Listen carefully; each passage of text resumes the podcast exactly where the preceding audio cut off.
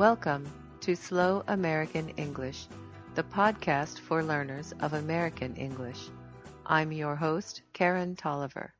This is episode number 1609 United States Regions. The United States is a huge country. It spans an entire continent from the Atlantic Ocean in the east to the Pacific Ocean in the west. Its geographic area occupies 3.794 million square miles. That's a lot. It is not surprising that the country is often divided into regions when we talk about economics, weather, language mannerisms, and so on. The U.S. Census Bureau, which is responsible for counting population and tracking demographics, officially divides the nation into four major regions. The region names are easy to remember because they use map directions Northeast, Midwest, South, and West. Furthermore, each region contains divisions or groups of states. For example, the Northeast region contains the New England and Mid-Atlantic divisions. The New England division consists of Connecticut, Maine, Massachusetts, New Hampshire, Rhode Island, and Vermont.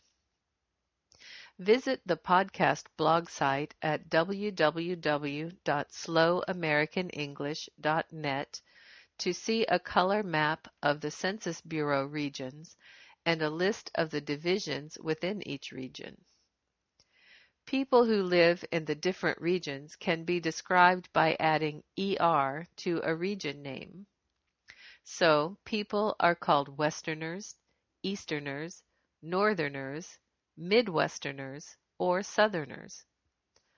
Although they are good general guides, the Census Bureau designations are not the only ways Americans refer to geographic areas of the country.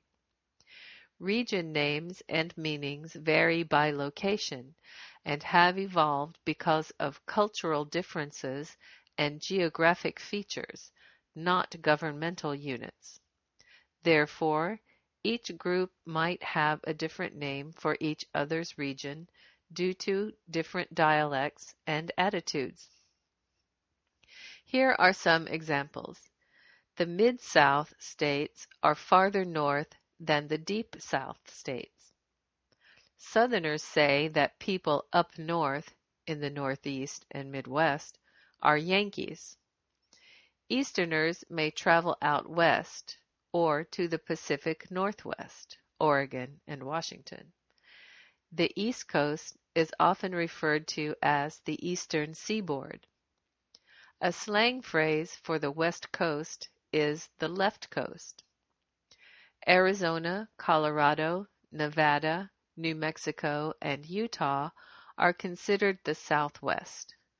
States in the lower right section on a map of the U.S. are thought of as the Southeast. Geographic features also are used for region names. Appalachia covers roughly the region of the Appalachian Mountains, stretching from the southern part of New York State to parts of the Deep South. Upper Plains states are located in the northern part of the Midwest because of the flat land there.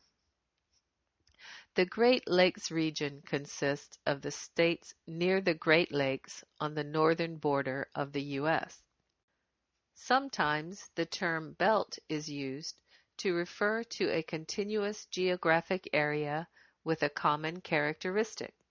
For example, the Corn Belt is the region of the Midwest where corn is the primary crop. The Bible Belt refers to southern states where fundamental religion is prevalent. The Sun Belt is the southern, hot weather portion of the country from coast to coast. Conversely, the Frost Belt is the northern area prone to very cold weather. The Rust Belt is the northern area where industrial factories were common, but are now unused and decaying. Another way to refer to America's regions is by time zone. Listen to episode 1508 of this podcast for details about that topic. There are many, many more ways Americans refer to the regions of their country. The ones presented here are just a few of them, but they are common and may help you understand regional phrases in American English better. That's the podcast for this time. Slow American English is written and produced by Karen Tolliver. Copyright 2015. The music for this podcast is written and performed by S.W. Campbell and used by permission. The opening theme song is Junie Says. The ending music is Beans and Dirty Rice. Find these songs and more music by this artist at www.soundclick.com slash S-W-C-A-M-P-B-E-L-L. Please visit www.slowamericanenglish.net for a free transcript of this podcast. There you can also download additional materials for a small fee. Such materials include regular speed recordings, vocabulary exercises, comprehension quizzes, and discussion topics. You can subscribe to Slow American English for free via iTunes. This has been Slow American English. I'm Karen Tolliver. Thank you for listening. Well, that cat ain't good for nothing. Least of all, it gets you mad. She's chicken of the sea.